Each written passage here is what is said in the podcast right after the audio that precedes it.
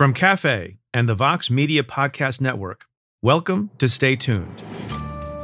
I'm Preet Bharara. These are interesting academic arguments.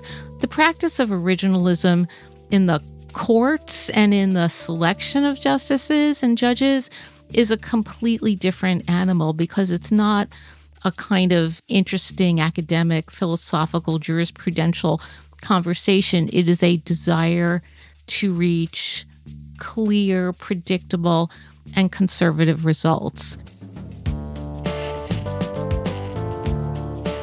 That's Ruth Marcus. She's an associate editor and columnist at The Washington Post, where she's worked since 1984. She covers national politics and the Supreme Court.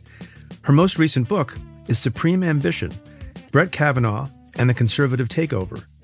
Marcus joins me to discuss the state of the GOP after Kevin McCarthy's speakership vote circus and the future of this conservative Supreme Court.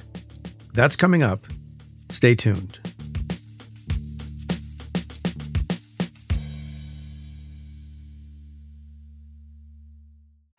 Startups, you don't need to settle for a cumbersome banking experience to protect your money.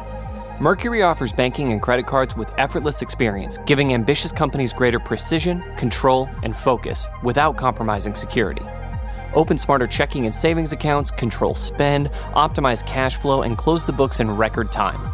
Visit Mercury.com to join more than 100,000 startups that trust Mercury with their finances and to help them perform at their highest level. Support for the show comes from Indeed. If you need to hire, you may need Indeed. Indeed is a matching and hiring platform with over 350 million global monthly visitors, according to Indeed data, and a matching engine that helps you find quality candidates fast. Listeners of this show can get a $75 sponsored job credit to get your jobs more visibility at Indeed.com slash podcast. Just go to Indeed.com slash podcast right now and say you heard about Indeed on this podcast. Indeed.com slash podcast. Terms and conditions apply. Need to hire? You need Indeed.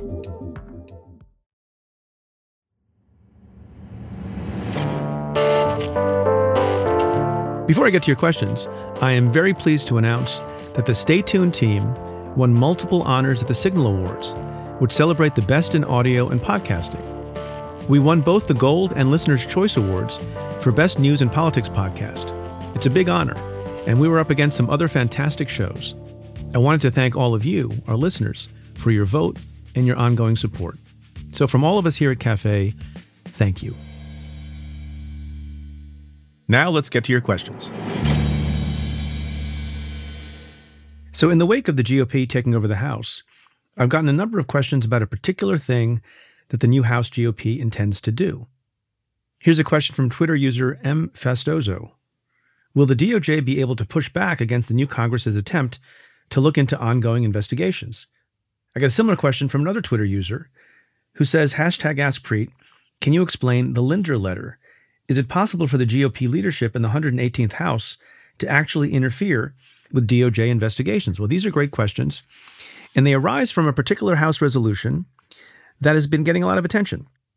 The title of the resolution is, quote, establishing a select subcommittee on the weaponization of the federal government as a select investigative subcommittee of the Committee on the Judiciary. So it's a newly enacted and constituted subcommittee of the Judiciary Committee that goes to some of the things that these folks are asking about. Here's the provision that's causing some alarm. In a section of the resolution talking about the investigative functions of the subcommittee, the resolution states, quote, the select subcommittee is authorized and directed to conduct a full and complete investigation and study and not later than January 2, 2025, issue a final report to the House of its findings and such interim reports as it may deem necessary regarding, and this is the crux, quote, the expansive role of Article 2 authority vested in the executive branch to collect information on or otherwise investigate citizens of the United States, including ongoing criminal investigations.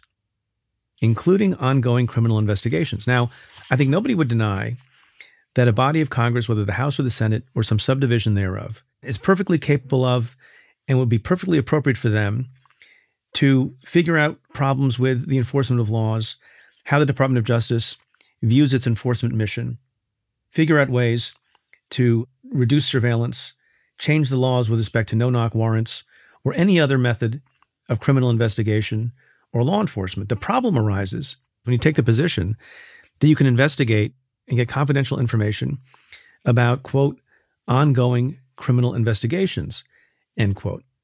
That's a problem. It has been the longstanding policy of the DOJ for pragmatic reasons and fairness reasons not to talk about things that are ongoing, both for the protection of people who might be charged ultimately or may never be charged, and for making sure that people can be held accountable and people don't flee and evidence is not destroyed. The sanctity of ongoing criminal investigations, particularly at the federal level, has always been protected by the Department of Justice. Now, one of the questioners asked about something called the Linder letter. Well, that is going to get a lot of attention because it sets forth pretty articulately and eloquently the basis for the Justice Department's position that they have to stay away from even congressional inquiries relating to ongoing investigations. It was written by the Assistant Attorney General for Legislative Affairs at the time, Robert Raben, who I've known for a very long time, was a very smart guy, who, in response to a letter from then Representative John Linder, said the following Although Congress has a clearly legitimate interest in determining how the department enforces statutes, fair, I think, congressional inquiries during the pendency of a matter pose an inherent threat to the integrity of the department's law enforcement and litigation functions. Such inquiries inescapably create the risk that the public and the courts will perceive undue political and congressional influence over law enforcement and litigation decisions. And it goes on to say, consequently, we have sought, whenever possible, to provide information about closed rather than open matters. This enables Congress to analyze and evaluate how statutory programs are handled and the department conducts its business while avoiding the potential interference that inquiries into open matters entail, end quote. And that's, by the way, been the position of DOJ administrations in both Republican and Democratic presidencies. I worked in the Senate, as you know, and I also worked in the Department of Justice. And I believe strongly in the oversight function of Congress over every agency in government, uh, including the Department of Justice. And I led inquiries and investigations myself about the politicization of the Justice Department during the Bush administration.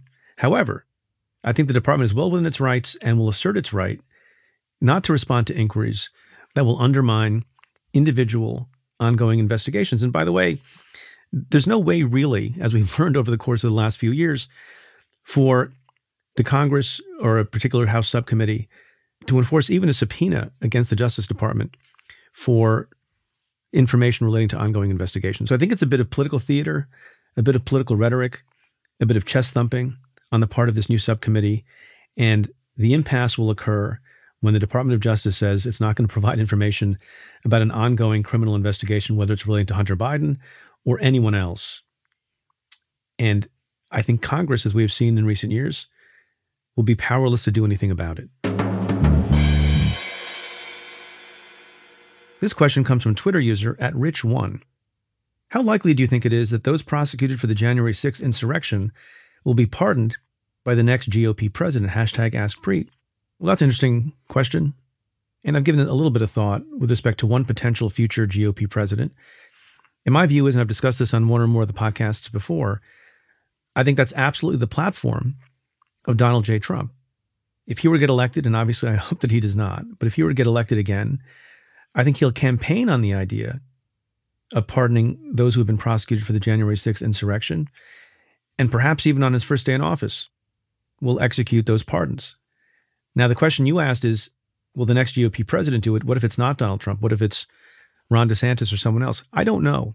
I think there might be pressure in the primaries in the Republican Party in 2024 to match the rhetoric of Donald Trump, who'll be campaigning on behalf of and in the name of those people that some people refer to as tourists on January 6th. And there might be some pressure to make some kind of campaign promise to engage in that pardon. So I think the likelihood is very, very high if it's Donald Trump. Is not quite as high, but seems reasonable to assume and presume if it's someone else, like Ron DeSantis. But we'll have to wait and see. Most importantly, let's make sure neither of those men become president. So finally, let's take a look back to a question I answered last week. Twitter user Jack B. L. Larson asked, Let's start at the top. What's the meaning of life? We can work our way down from there. And I answered, somewhat inscrutably, if you're not familiar with the reference, that the answer to the meaning of life, the universe, and everything was 42. And I said, if you knew the reference, good for you. And if you didn't, I would explain it on this episode. So 42 is a reference to one of my favorite books and series of books of all time that I read when I was a teenager. The first book in the series is called The Hitchhiker's Guide to the Galaxy, written by the incredibly hilarious Douglas Adams. And if you're not familiar, you should absolutely go read the book and the rest of the series. But the premise is that there's a race of advanced alien beings who once upon a time created a supercomputer. And the name of the supercomputer was Deep Thought. And the purpose of Deep Thought was to figure out the answer to the so called ultimate question of life, the universe, and everything. So Deep Thought did its computing for roughly 7.5 million years. And the answer to the question was the number 42. Pretty funny. Deep Thought, however, didn't really know the exact question it was asked to answer. So 42 didn't make a lot of sense. So, to make sense of the answer 42, there was a creation of another gigantic mega supercomputer. That supercomputer is Earth. That was tasked with coming up with the question that gave the answer 42 in 10 million years in the future. The book has been on my mind lately because it turns out it's the 42nd anniversary of the publication of Hitchhiker's Guide to the Galaxy. And a couple of big Hitchhikers fans reached out because they were writing a tribute to the book on its 42nd anniversary. And they asked me for a quote, which I provided. And I said this, which hopefully will get you to read the book and the rest of the series. Quote, the Hitchhiker series taught me to laugh at the absurd, to mock self proclaimed genius, to put off searching for the meaning of life in favor of play, and to oppose time travel on the ground that proper tense usage would become too difficult. It also prepared me to understand that some Albany politicians are like Vogons, insofar as neither are above corruption in the same way that the ocean is not above the sky. And it made 42 my favorite number. End quote. If you have a favorite line, passage, or character from Hitchhiker's Guide to the Galaxy, send us a note. if you haven't read it, give it a try.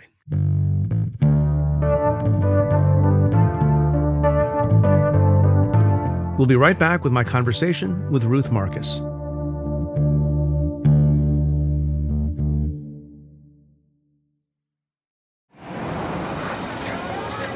Vox Creative. This is advertiser content from NetSuite.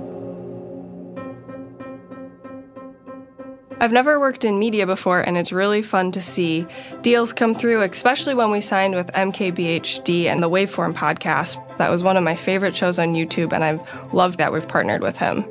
I'm Christina Ho Rodriguez, and I am a senior manager of revenue accounting at Vox Media. At Vox, I'm not so siloed in my own revenue accounting department. I'm getting to see the big picture of, of what the company is working on.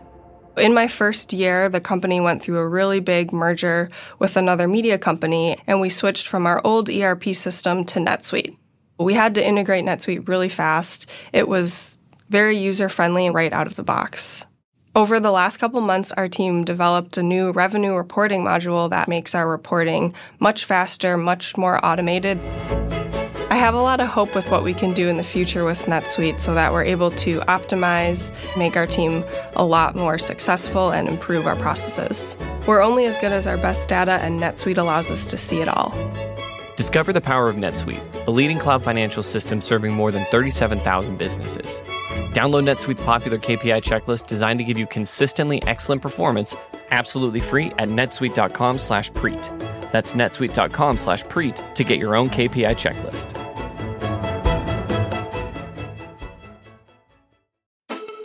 Support for this show comes from DraftKings Sportsbook. The big game is almost here, and DraftKings Sportsbook has you covered with a brand new offer. New customers can bet on the big game and turn 5 bucks into 200 instantly in bonus bets. Download the DraftKings Sportsbook app now and use code PREET. New customers can bet 5 bucks to get 200 instantly in bonus bets. Only on DraftKings Sportsbook, an official sports betting partner of Super Bowl 58 with code PREET. The crown is yours. Gambling problem? Call 1 800 Gambler. Or in West Virginia, visit www.1800Gambler.net. In New York, call 877 8 HOPE NY or text HOPE NY 467 369. In Connecticut, help is available for problem gambling. Call 888 789 7777 or visit ccpg.org. Please play responsibly. On behalf of Boot Hill Casino and Resort in Kansas, 21 plus age varies by jurisdiction. Void in Ontario. Bonus bets expire 168 hours after issuance. See dkng.com slash football for eligibility and deposit restrictions, terms, and responsible gaming resources.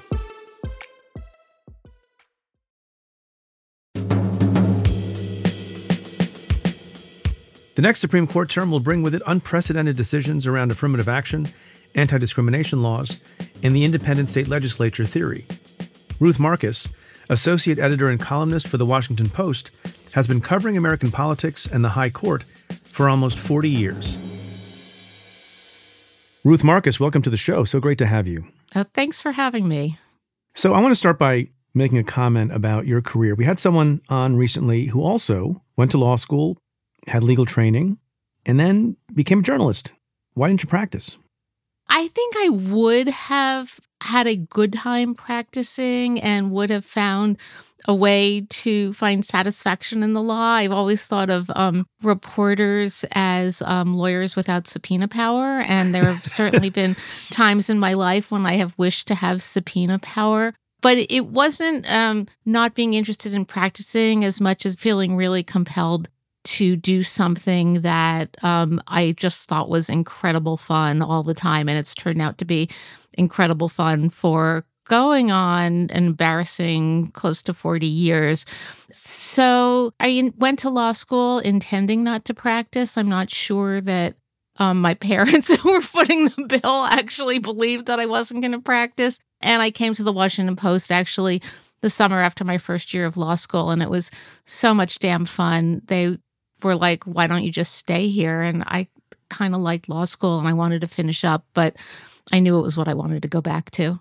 Is there anything about your training in law school and as a lawyer that got in the way of your journalistic writing or your other writing? Because lawyers are known to be terrible writers for the lay, for the lay public. So that is a great question. And the answer is yes. Um, there was this extremely embarrassing moment, so embarrassing. I, I don't think I've ever told this to anybody, and certainly not publicly. When I was a summer intern, when I had actually worked for a little legal newspaper called the National Law Journal, and they did have footnotes, but I did try to put a footnote in a story that I wrote. And I think the editors' heads were about to explode. Like, what planet does this girl live on? Um, because I was kind of a girl back then. You blue booking your journalism. I was articles? a little bit. I had actually, um, yeah, no, done a little blue booking, and you really do want to do different things in legal writing than you do in journalistic writing. And it did take um, some degree of uh, re education to get my head out of like law review writing and back into journalistic writing. Were you overly verbose or overly formal or what? I think it's, um, well, let's not criticize me too much here. Well, Preet. just way Um, back at the beginning. Um, I probably verbose, but probably more than verbose, a little bit too uptight and insisting on explaining all the nuances of doctrine when that's really not what your readers need. but also um, the the structure of legal writing and journalistic writing is different, and so you need to get to the point right away rather than build up to it. And so, inverted pyramid style is um, the essential journalistic form. And so, I think I recovered. And now I actually, I think legal writing has gotten just a ton better over the last set, you know, couple decades. It's much more like journalistic writing. It's a little, even, you know, what judges write is often really very good, except for the ones who think of themselves as stylists and are just Right. um, embarrassing themselves. Who's the best Supreme Court writer of modern times? There, well, I think on the current court, I think Justice Kagan does a wonderful job of writing and really just gets you can tell even in some of the unsigned per curiam opinions at, as in the Dobbs opinion um, where where her voice comes in and it's it's sharp it's persuasive, it's logical, and it really, in dissent, which is kind of where she finds herself right now, um, just skewers the opposing side, but in a very clear way. And the thing about the best legal writing and and you see this on the Supreme Court and if you read old opinions some of them are just terrible it is written for to help a lay audience in its best way understand what the court is up to and I think she is a very good practitioner of that and what do you think accounts for the trend that it seems like you were observing towards better writing do you think and I wonder what this says about the court if it's true that they're writing increasingly in recent times for a lay public to get their ideas across directly as opposed to having them summarized or um, just given highlights of by members of the media? It's an interesting question. And I think that perhaps one reason is that the court's work is so much more accessible than it used to be. In the olden days, how did a person, even an educated person, access a Supreme Court opinion. Certainly not immediately. If it was a really important opinion, perhaps newspapers would print on their pages um, excerpts from the opinion. Now, anybody who has interest in an opinion can get to it through the Supreme Court's website. You can click on it in what I write or what my colleagues who write about the court uh, write th- um, on a link. You can get it on SCOTUS blog. You can listen to the arguments. And so I think that perhaps because they're in some sense writing for a larger audience, they're more conscious of that larger audience. I don't know if it's a conscious consciousness or a subconscious consciousness. Do you think that the justices who compete ideologically with each other and compete for votes, they want people in the middle to come to their side so they can be in the majority, do you think there's also com- competition or competitiveness with respect to writing style, or no? Oh yeah, you bet. Um, so, I, so describe I that. Describe the nature of that competition. Well, I, I am more imagining it than I am um, knowing it definitively. But look, is I, I wrote a book about Justice Kavanaugh called uh, Supreme Ambition. And I like the title, but the truth is that supreme ambition is probably something that could be said of all nine justices and all hundred and however many justices who have been on the Supreme Court. You don't get there by accident. You don't get there without a degree of ambition and a degree of ego and a degree of drive. And so, um, what do lawyers do? How do lawyers communicate? They communicate by, uh, certainly uh, as Supreme Court justices, their role is to ask good questions at oral argument and to write convincing opinions when they write opinions that are going to be celebrated by academics and quoted for generations to come. Uh, and so they're going to be competitive with each other because there are a bunch of people who have been the best or close to the best in their class, most of them uh, in their class for, uh, and their other uh, career points uh, for as long as they've done. So why wouldn't they be competitive about this? And do you think they're also competitive, or some of them are competitive at oral argument to outshine their colleagues? I think oral argument, you know, and an oral argument has so much been a, uh, the nature of it has changed really dramatically since COVID. It's a whole different ballgame right now. But sure, you want to ask a smart question. Oral argument is not really a moment to um, to change minds or maybe even change your own mind, but you want to make points, make points for some of your colleagues. And look, what Justice Jackson has gotten a lot of good uh, initial press uh, from some very interesting points and some very compelling hypotheticals that she's done at oral argument. And I think other justices look and say, "Hmm, she's talking a lot for a newcomer." Um, that's you know, uh, and and it, now we're so metric. We based, you know, it's added up by some of the observers, empirical SCOTUS, and they kind of notice. And it, or so at oral argument, you want to make sure that you make your point, have your say, poke the people that you disagree with or you are inclined to disagree with or support the ones um, that you feel more supportive of without taking up too much time or annoying your colleagues too much. And some of the justices do a better job at that than others. Maybe this is a controversial question to ask. Do you think oral argument is really necessary at the Supreme Court level? I think oral argument may not be really necessary at the Supreme Court level, but I think it's great.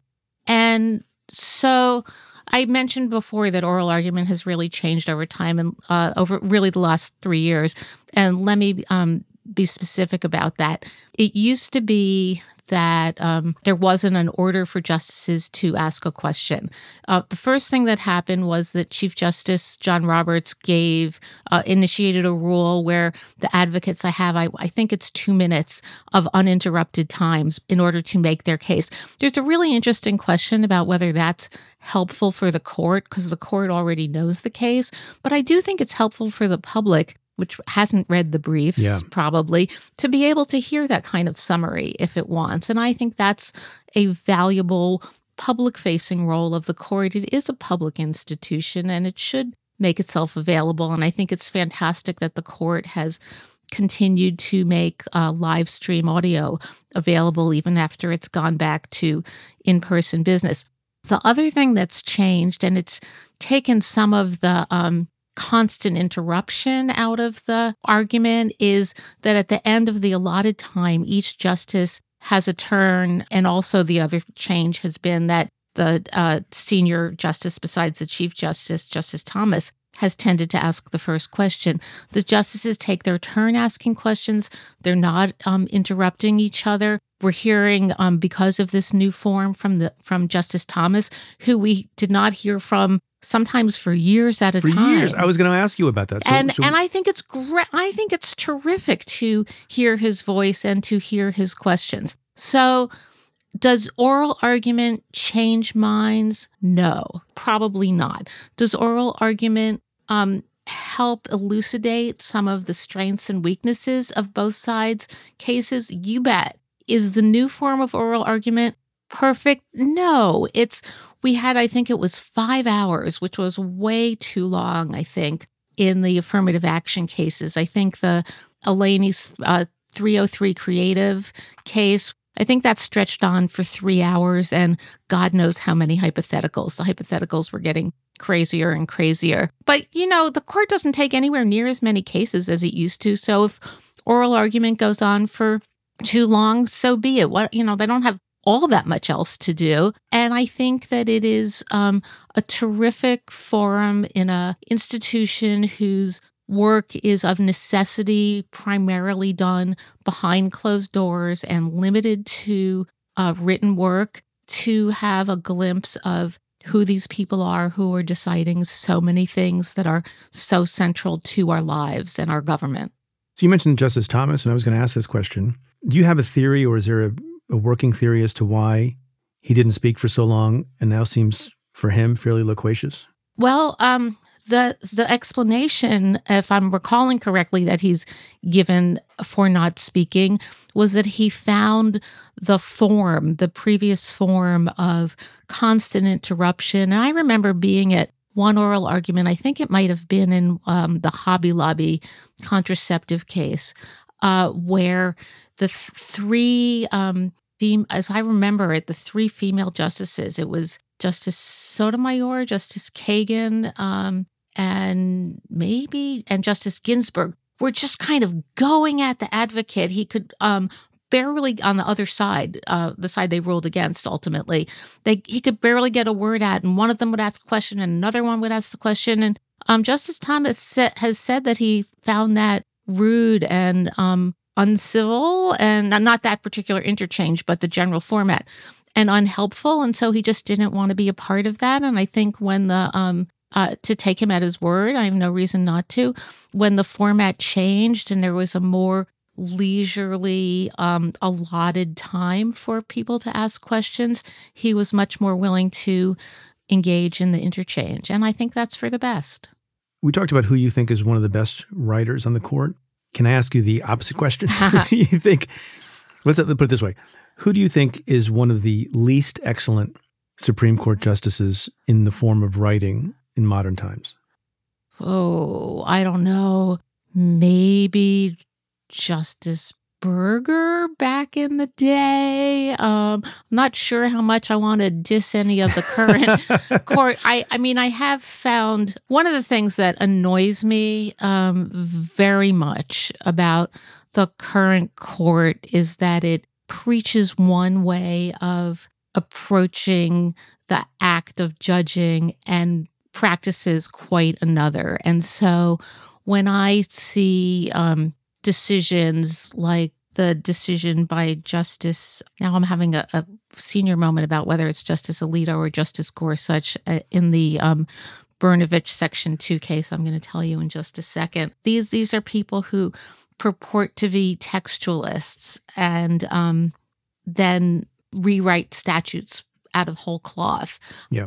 It's Justice Alito. And Justice Alito, I, I think, is a particularly egregious practitioner of the I'll get to the result that I want to get thing because he just in in this opinion which particularly annoyed me wholesale rewrote section 2 you cannot do that and pretend and and also claim that you are acting like a judge um, and acting in particular like not an activist judge. So um, it's hard to you know disaggregate bad writing from bad judging that's not totally true because obviously one of the most magnificent writers on the court, and I probably should have mentioned him earlier on um, in modern times, has been Justice Scalia. You know, Justice Scalia makes Justice Kagan, sorry about this, Justice Kagan, look like, you know, a pedestrian writer. I mean, he had all these magnificent terms, you know, some of which have, you know, just stuck in our minds when he talked about how he'd be so embarrassed he'd have to put his head in a bag. He talked about something as, I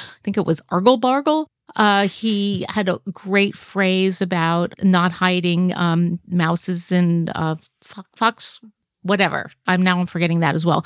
But he was just, just a fantastic writer, vivid. I disagreed with almost everything that he wrote, but it was absolutely brilliant to read. You know, that leaves me wondering contrary to what you said a second ago about good writing being a yeah. sign of good judging, doesn't sometimes uh, particularly good writing obscure bad argument and bad thinking? I, you know, I don't know. I think that you can be you can be a clear thinker and be wrong. Right? You can have a logical structure, a logical set of arguments that flow from your pre-existing uh, i don't mean that in a bad way mm-hmm. vision of what the constitution and what constitutional interpretation or statutory interpretation is about. And you can express that clearly vividly logically and still be wrong. And i think that's the justice scalia story. I so think it's possible to have written a beautiful dred scott opinion Yes. Well, I mean, wow, beautiful would get be mail. You know, but beautiful would be uh, beautiful would be hard in, to in say, writing, and I think the, that or Karamat, it, it, it, would it would be possible by that logic, I guess. Maybe it's not possible at the extremes when there's a huge, mis, you know, acknowledged miscarriage of justice by the court. But by those lights, you could have a a wonderfully written Korematsu opinion. It'll be very hard to have a wonderfully written Korematsu opinion because the essential, despicable nature of that decision. And I would say the same about Dred Scott. So I'm going to take back my um, very quick and uh, ill considered yes. As your um, counsel, I thank you. Yes. the wisdom of that uh, retraction. Uh, the you or we could drop a footnote. Yeah, there, there you go. I've been waiting for one for 38 the, years. This is the no, beauty of podcasts. You can't drop a footnote.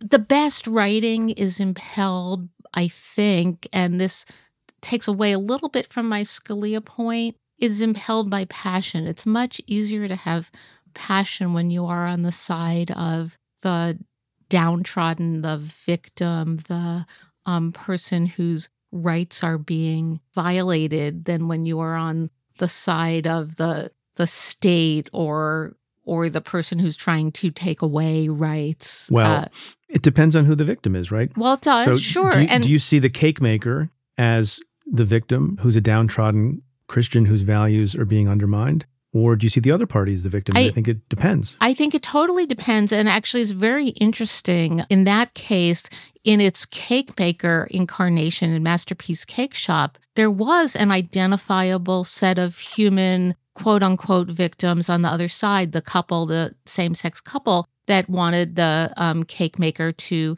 make the cake to celebrate their marriage.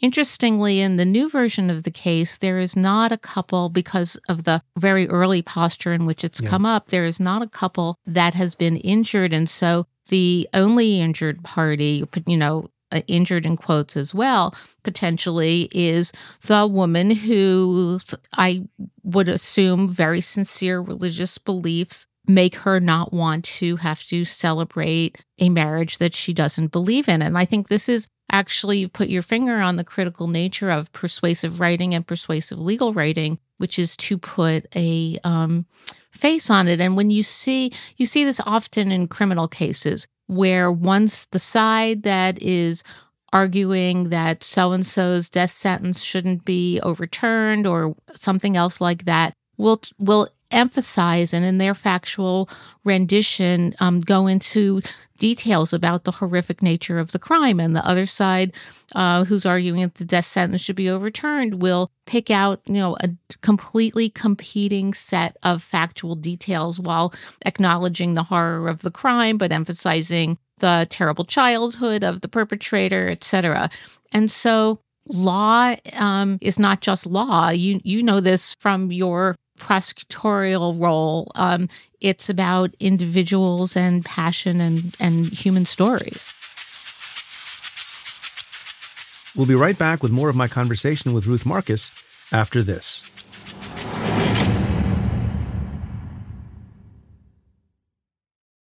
Startups, you don't need to settle for a cumbersome banking experience to protect your money. Mercury offers banking and credit cards with effortless experience, giving ambitious companies greater precision, control, and focus without compromising security. Open smarter checking and savings accounts, control spend, optimize cash flow, and close the books in record time. Visit Mercury.com to join more than 100,000 startups that trust Mercury with their finances and to help them perform at their highest level. Support for this show comes from Indeed. Imagine the perfect employee. Let's call her Jackie. Jackie is professional yet relaxed, punctual, friendly, meets deadlines, and just makes your job easier overall. But the search for Jackie can be long and tedious, especially when you have so many other things on your plate. Indeed wants to help you find your next Jackie. Indeed is your matching and hiring platform with over 350 million global monthly visitors, according to Indeed data, and a matching engine that helps you find quality candidates fast.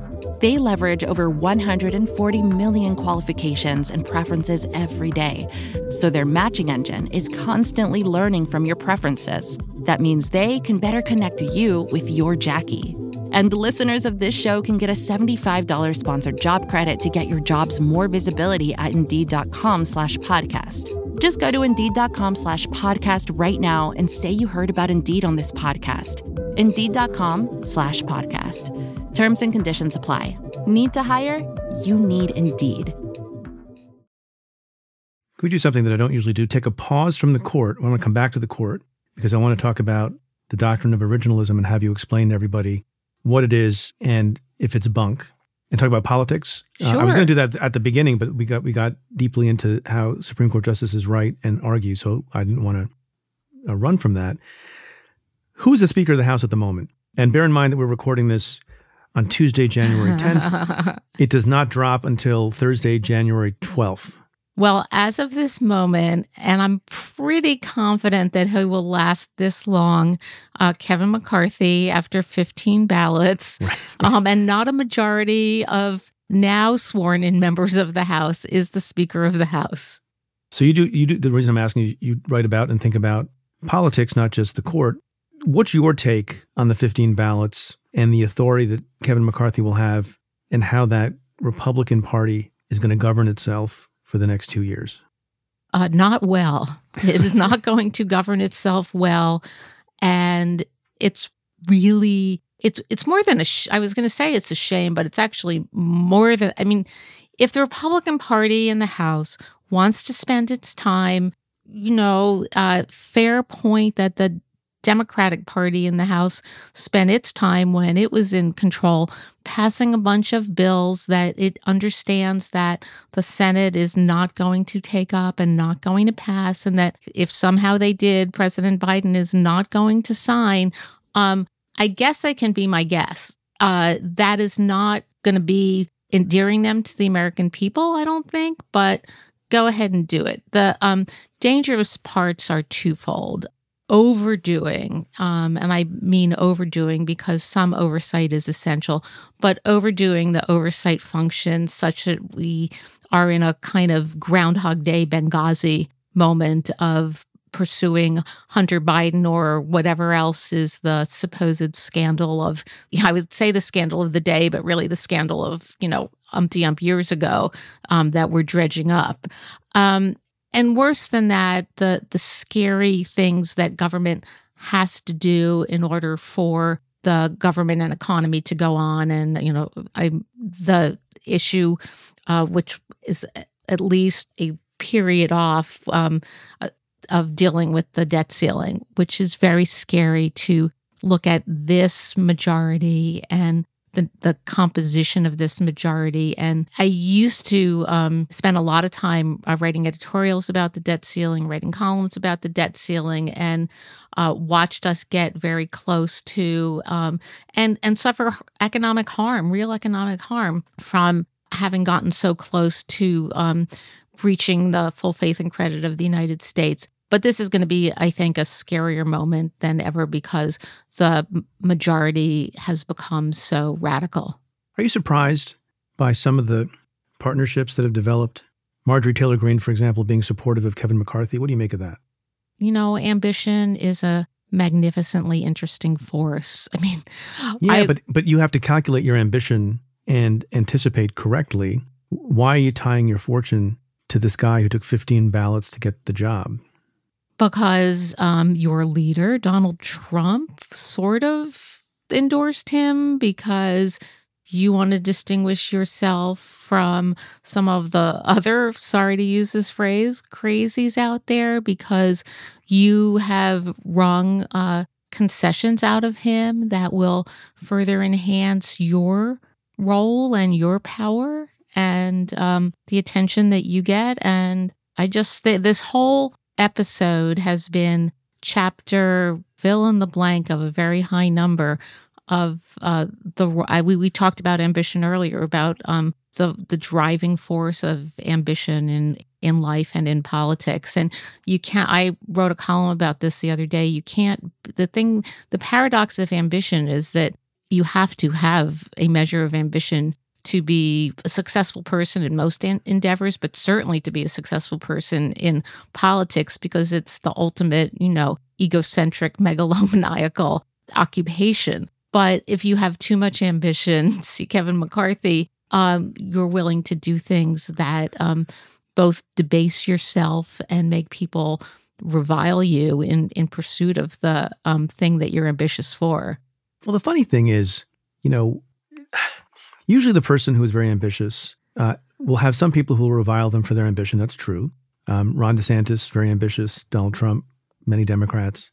Isn't it a little odd to be ambitious and barely get the job, but not really have any fan base at all? I mean, who's the constituency? Obviously, he got the vote ultimately, but who's the constituency or the group that is in love with the politician that is Kevin McCarthy? There isn't one because Kevin McCarthy doesn't really have a kind of orderly value system beyond how can Kevin McCarthy become speaker or whatever he was previously questing for. He's Kevin McCarthy, let's just put it this way, he's no Ronald Reagan. I mean, he has no fan base. He has no, you know, he has no stands, that guy.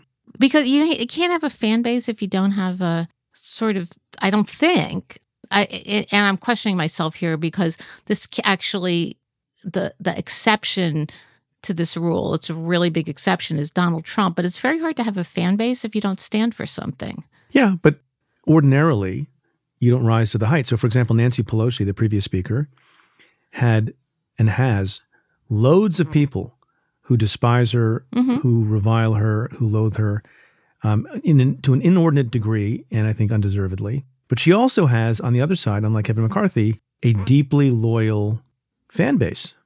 And I always thought that's how you get to the top. Donald Trump has lots of diehard fans and lots of diehard critics. It's just odd for like a milk toast person, and maybe there are other examples of this. You know, the former mayor of the city of New York, Bill De Blasio, comes to mind. Um, how someone who doesn't have that fan base, but also has, uh, you know, a, a, huge group of people uh, who revile him how you get to the top job in your field. Well, he's gotten there, but as you started out the questioning, Yeah. how- does he does he stay? And to me, the biggest difference between Kevin McCarthy and Nancy Pelosi isn't the size of their fan base, but their capacity to amass and use power. Um, Yeah. Nobody did that better than Nancy Pelosi. It was just impressive and fascinating to watch. I'm going to ask you about a different speaker. You said about McCarthy recently, quote, a man who puts party first would not put his party through this. A man with a stronger sense of self would stop and ask her whether the job was worth the price, end quote. How do you compare and contrast Kevin McCarthy to Paul Ryan? I, I, I thought that was where you were going. Yeah. Um, that was um, that was who I had in mind um, when I wrote that sentence. yeah. Absolutely. Uh, these th- this job. I I know so many um, Republican former House members who just recognized um, over the last say 10 15 years that the caucus was becoming increasingly radical that maneuvering within that format was requiring them to do increasingly unacceptable things and they just wanted to get the heck out of dodge. Um if you wanted if your whole role, goal in life is to be sheriff of dodge stick around but I know and like many um republican former house members and th- those are the ones who were like mm, gotta go Do you think it was a mistake for Nancy Pelosi to step down as leader? No, I don't. Um, I think that um, I have enormous respect for her, for um, Leader Hoyer, for others, but it is it is definitely time for a new generation of Democratic leaders to take over in the House. Do you think Hakeem Jeffries is up to the task? I well, you know, we'll see. Um, Wait see. and see. uh you can't you can't get up to the task if you're not kind of in the job getting prepared and ready for it and so Did you like um, his, his alliteration speech? House Democrats will always put American values over autocracy, benevolence over bigotry, the Constitution over the cult, democracy over demagogues, economic opportunity. i thought that was a little much You did. You're already being critical of the new guy. Well, you know that's my job it's easy to criticize Do you think that the last question about this, then we'll go back to the Supreme Court. Do you think that Republicans in disarray in the House, if it persists over the next couple of years, has a material effect on Democrats' chances in the presidential? Well, some, but, that depends on how disarrayed the disarray is. Uh, you know, how close do they get to the debt ceiling brink? How unwilling are they to take steps that are necessary to take in whatever disaster is going to befall us um, that we haven't anticipated yet? How serious are they, and how many of them are that serious in terms of uh, interfering with uh, what I think is the really um, necessary support for Ukraine in the war against Russia. Um, in the end, people pay attention to their pocketbooks, to the economy, to gas prices, to other things, and the conduct of one branch, one house of one branch of government is not going to determine the, for the most part, the outcome of a presidential election. But Republicans definitely have the opportunity to hurt themselves in the House. What if they impeach Biden like a couple, three times?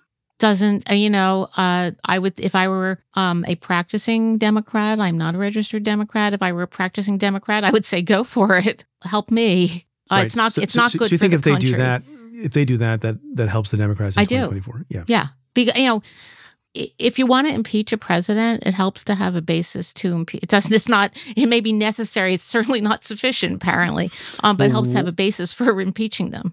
We talked about this briefly before we started taping because it's new news, which I guess all news is.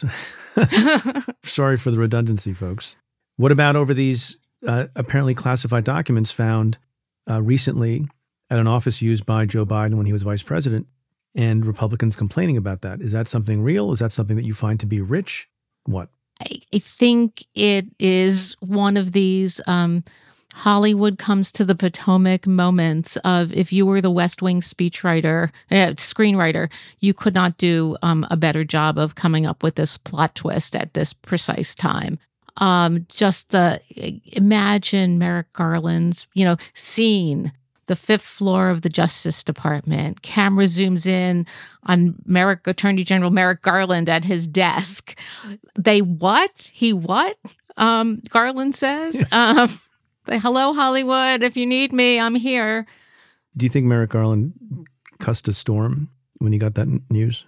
I, I don't think he cussed a storm. I think he I just wanted to head. say, I just wanted to say, cussed a storm. Yeah, thank you, and thank you for giving me the opportunity to say that. Also, I just Um, wanted to say it.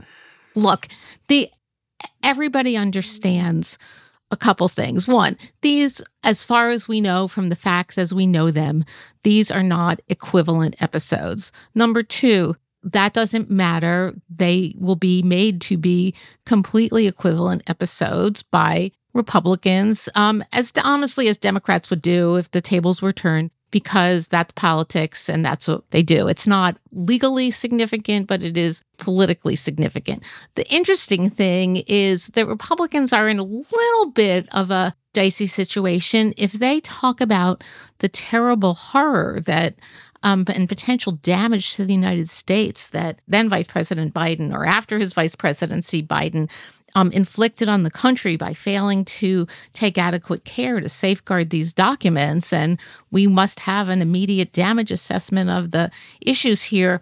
They do risk um, undermining the argument that this is a bit of um, sloppy housekeeping on the part of the former president, President Trump, in his own handling of documents. So, not that um, consistency has been the hallmark of the current political debate, but there are some potential pitfalls here in Republicans making too much of these Biden documents. Um, that said, this is just a, very it, it's really, really, really unfortunate because we have what I think is shaping, and we do not have any clue, or we have only a little clue of what the potential obstructive conduct is that has been redacted in the documents that we've seen so far.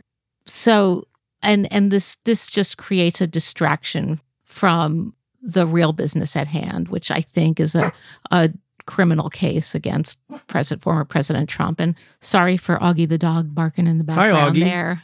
Is Augie cussing up a storm? He he um I get he- to say it again. Augie never cusses. He's just a lover. Okay, I'm going to leave that right there. Let's go back to the Supreme Court. And I'm glad we have you because you've written recently about this issue that I think some people don't understand. And, and, I'm, and I, I want to unpack it with you. And I think Augie does too. Yes. Uh, apparently, the doctrine of originalism. Can you explain what that is for the uninitiated? What is the theory of or- originalism as it, when it comes to Supreme Court jurisprudence? Sure. Um, originalism has actually evolved. It which tells you something about its powerfulness um, or not. Originally, uh, originalism was presented as an effort to interpret the Constitution and to really constrain the um, broad interpretation of the Constitution by looking at the framers' quote unquote original intent. It turned out, and this was promoted by um, Judge Bork back in the day. It was an element of why his nomination was defeated. It was promoted by Ed Meese, who was Ronald Reagan's attorney general. He talked about how the Justice Department was going to develop and um, present to the courts a doctrine of original intent, and that that was going to be a way to basically roll back and contain the excesses of the Warren Court, which took the broad phrases of the Constitution and ran with them, ran with them with things like, um, guess what, Roe v. Wade, um, and and other uh, cases on uh, you know various criminal rights of various criminal defendants and and other things. Originalism changed from original intent when it turned out that Um, different framers, guess what, had different intent. Um, Oh. if you and I were collaborating on a document, we might mean different things by different sentences. And so that didn't really work. And so it's been turned into um, looking for the quote, original public meaning. How do we do that? It's going this is going to sound a little crazy. Note because it is. We look at dictionaries from the time. We look at, we now engage in what I think is a kind of ridiculous um, historical exercise to look at um, what the, not that it, the exercise is not ridiculous in and of itself, but for example, if you're looking now at, say, whether a gun regulation is constitutional, you have to, according to the Supreme Court, look to whether there is an analog at the time the Second Amendment was ratified, or perhaps at the time that the second, the Fourteenth Amendment was ratified, and so the Second Amendment was expanded to the states, um, to see if there is something you know, is there an analog to serial numbers on guns um, that would Yeah. prohibit And the these are use not of ghost guns? These are not. These are real things. These are things that are happening. There's another example, right? Isn't there an example of an argument that in the in under current law, in certain circumstances, if you are a domestic abuser, you can't possess a firearm. But because under this peculiar doctrine of, of originalism, because there was no really there was no real regime of domestic violence law and enforcement, calls into question the current law. it it actually is even worse than you explained it. It is that while once um, domestic violence was prosecuted in America because um, individuals were given greater rights over the king, men were kings in their own homes, and domestic violence was not prosecuted. So, therefore, efforts to keep guns from domestic abusers um, cannot be constitutional. This is an actual decision by an actual federal judge. Um, I wrote about it. It's insane. Um, and this, uh, and and it's not necessary, even if even if you believe actually that the Second Amendment applies to individuals and should be enforced in that way to protect the rights of gun owners. You do not need to go this far. I mean, you wouldn't even necessarily need to go this far if you were a dedicated originalist. But fundamentally, the enterprise of originalism is an enterprise to make it look like when you're doing judging, you're not judging. Uh, remember when um, Justice Chief Justice Roberts, who is not an originalist, um, you know, not a self-described originalist, and doesn't practice originalism in its most pristine form. But he talked about how judges were just umpires and they were calling balls and strikes. And originalism is a way of turning, uh, arguing that judges are mere umpires. They are simply looking at the original public meaning of the document, figuring out what those best sources are somehow, and very mechanically uh, using that to make the interpretation it is, and this is the phrase I used, I stole it from um, a law review article of some years ago. It is really bunk. It just um, is an effort to roll back the excesses of the Warren Court. It's inherently conservative because it takes phrases that were written in a way that is intentionally broad and constrains them to the views of a society and the realities of a society um, that is very different from the society we live in today. Why should we be ruled by the understanding of uh, a time when women couldn't vote, when um, black people were enslaved, when um, you know wives were chattel. Uh, that's crazy. And it's not what, if you want to talk about original intent, it's actually not even the original intent. Yeah. Can, can you describe for people the irony here? As you write, originalism was a fringe legal theory when it was developed beginning in the early 1970s. Could you describe the irony of there being a doctrine of originalism that seeks to put the emphasis on the original intent of the framers two centuries prior, but this doctrine itself only originated 200 years later? Well, there there have been strains of originalism before that, but I think you make a good point because it's the point that I made in this uh, long piece that I Yeah. wrote.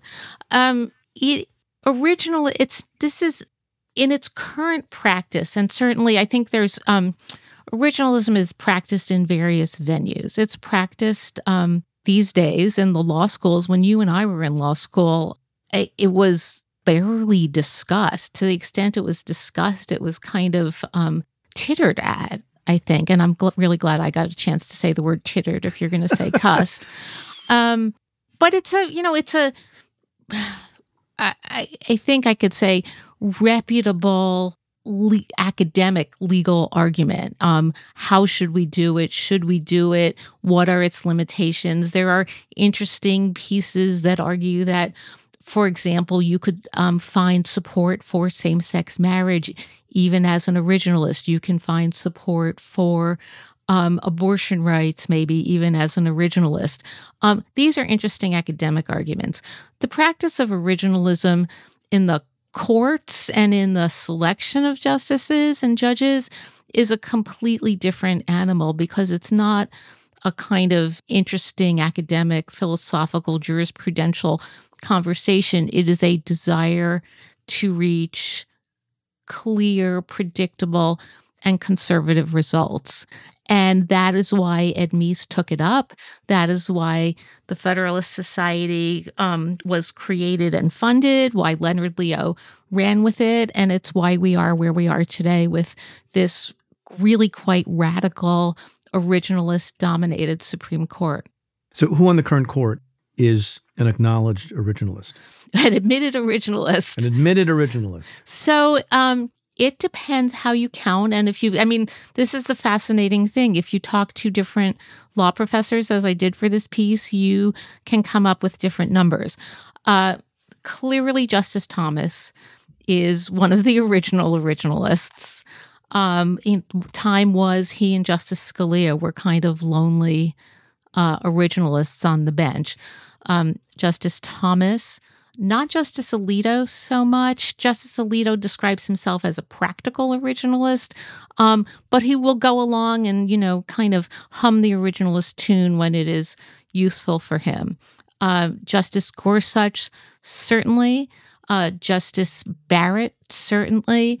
I count Justice Kavanaugh in there. Um, though he's a kind of squishier originalist.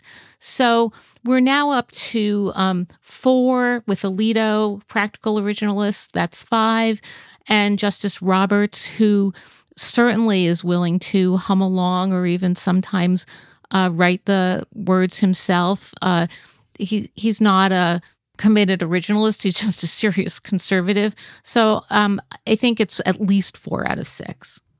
Now, you reference Scalia, who obviously has passed and is, longer, and is no longer on the court. He once said famously, and you quote this in your piece, Scalia said, quote, I'm an originalist, but I'm not a nut, end quote. Why did he feel the need to say that? Well, he was um, distinguishing himself from Justice Thomas. Um, uh, for Justice Thomas fans out there, that's Justice Scalia. You have a bone to pick with, not me. Um, and what he meant was that there are some, if you take the theory of originalism seriously, you come up with some really unsustainable results. For example, you have a very hard time justifying the outcome in Brown versus Board of Education because it's very clear that at the time the 14th Amendment was adopted, the notion of segregated schools and getting rid of um, requiring school desegregation was not the original intent or the original public meaning but no one wants to um, go back to a world without Brown. Uh, if you are an originalist, you are going to say paper money is unconstitutional for some reason I don't even remember. Uh, you're going to, the, the Constitution talks about, um, Army and Navy, but it doesn't mention an Air Force. Right. Does that mean right. Congress doesn't have the power to have an Air Force? You come up with some admittedly crazy and untenable results. So, how do the smart originalists, and I think there are some, uh, explain that away? Well, they do two things. Um, they fall back on um, stare decisis um, more than, in other words, some things are just so settled that we're they're part of the super canon or they're super precedents and we're not willing to go back at them. There's no desire to go back at them. There's no kind of public you know if you believe, for example, that Griswold versus Connecticut, the birth control decision, is wrong, is there a way in which that's going to really come up? Because no state is going to pass a law that says, as Connecticut had in 1965, that married couples can't obtain contraception. That's not going to happen. Um, so you fall back on stare decisis when it suits you, though you're perfectly willing to abandon it when it doesn't suit you. Um, C.G. Dobbs. Um, and then um, you also um, resort to what Scalia said, which is he described himself as a quote, faint hearted originalist. But that really does show you that, um, as with all methods of legal interpretation, you um, have to consider the consequence. It, it's this is not mechanics; it's judging. That's why we call it judging. And there's a twist, though, Ruth. You spent some time in your article talking about the risks of liberal justices trying to play, I guess, the originalism game too, when it can be helpful in a, in a particular case. And you gave the example of, of our new justice, newest justice, Justice Jackson. Could you explain what you were talking about? Sure. Um, because the there is such a um, core of originalists on the court, if you are a lawyer with a client before the court, you would be committing malpractice if you didn't make your best originalist argument. So, for example, in the affirmative action cases that are before the court, Seth Waxman, who's arguing the case for Harvard, and others have made the point that um, that despite all these claims about how affirmative action is unconstitutional and violates the law because it's not um, colorblind, that the original meaning of the and practice of the 14th Amendment was not strict colorblindness. It was actually designed to ensure fair treatment of Black Americans and other minorities. So they point to historical examples, as they should. But I was um, first intrigued during her confirmation hearings and then slightly alarmed during um, some of the arguments that came up very early um, in this term by Justice Jackson's uh, talk about originalism because she really seemed to buy into it in a way that I think runs the risk of making it look like um, a legitimate, obvious, and controlling form of legal interpretation rather than what I think it should be, which is, of course, the words of the Constitution have meaning. Of course, we should look to historical practice um, to under to understand that meaning and to get a sense of what the Constitution is about. Should we be bound by that? Absolutely not. I can't understand that. But she said at her confirmation hearing, I believe that the Constitution is fixed in its meaning I believe that it's appropriate to look at the original intent, original public meaning of the words when one is trying to assess, because again, that's a limitation on my authority to import my own policy. Well, boy, that really um, cedes a lot of the argument to the originalist slash conservative cause. When I heard her say that at her confirmation hearings, I thought, hmm, that's interesting. I've but I've heard lots of people say lots of things. For example, about the importance of stare decisis. Hello, Brett Kavanaugh, um, at, at, their confirmation hearings, and I didn't necessarily take them that seriously either. Um, where things got interesting was when she started to make the um, originalist point that I was making earlier about the original um, role and purpose and um, accompanying historical practice of the 14th Amendment. It came up not only in the um, affirmative action case, but in an earlier case that was argued about the scope of Section 2 of the Voting Rights Act. And she started talking about the originalist argument there. And I thought, wow, this is, I understand why the advocates are doing it, but this is a interesting and potentially dangerous road for liberal justices to be going down because it is a road that ends up, if you hew strictly to it, um, I think sentencing you to a very constrained, narrow, and incorrect view of the Constitution. Here's what you write in your piece quote, The more liberals present originalist arguments, the more they legitimate originalism rather than refuting it and offering a compelling alternative end quote what is that compelling alternative yeah i was afraid you were going to ask me that at the end of that sentence um, yeah. you know this is the problem. Um, originalism, I, I, think I wrote this in the piece, is like the no new taxes uh, bumper sticker yeah. of constitutional law. It's really, really easy to understand. Judges shouldn't legislate from the bench. Judges should um, interpret the law. They shouldn't make it. Um, this is really easy to say. It fits nicely on your car, um, but it's hard to explain the alternative, which is the phrases of the Constitution are capacious and they're capable of grand meanings. And so the framers intended for the um, those phrases to evolve with the times and change with circumstance. And this is actually what I believe, and I'm making fun of it because, but it's so much more airy fairy than strict constructionism or original intent or original public meaning. And it has been a very difficult challenge for a lot of judges and law professors who are a whole heck of a lot smarter than I am to come up with this um, coherent, easily um, bumper stickered alternative, or even you know easily book length explained alternative to originalism, and that's that's the challenge. And I'm going to leave that. I in my 4,000 words um, was not going to be able to do a terrific job of coming up with that, but I did the best I could. I stopped listening after you said airy fairy. we got a lot of good words here. Argle bargle. Yeah, I don't I don't know that I know that term. I know you're busy. You have a lot to think about, write about. I'm going to let you go. Ruth Marcus and Augie. Thank you for your, Augie and I thank you. Thank you for your time. Thank you for your time. Thanks a lot. It was great to be here.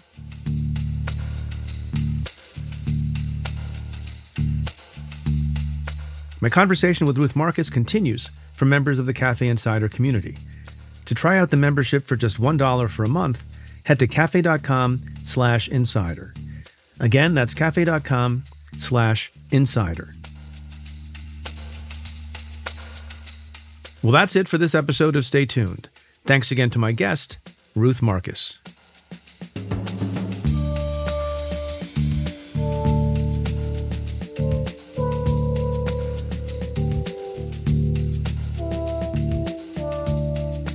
If you like what we do, rate and review the show on Apple Podcasts or wherever you listen. Every positive review helps new listeners find the show. Send me your questions about news, politics, and justice. Tweet them to me at Preet Bharara with the hashtag AskPreet, or you can call and leave me a message at 669 247 7338. That's 669 24 Preet. Or you can send an email to letters at cafe.com. Stay Tuned is presented by Cafe and the Vox Media Podcast Network. The executive producer is Tamara Sepper. The technical director is David Tatasciore. The senior producers are Adam Waller and Matthew Billy. The Cafe team is David Kurlander, Sam Ozer Staten, Noah Azulai, Nat Weiner, Jake Kaplan, Namita Shah, and Claudia Hernandez. Our music is by Andrew Dost. I'm your host, Preet Bharara. Stay tuned.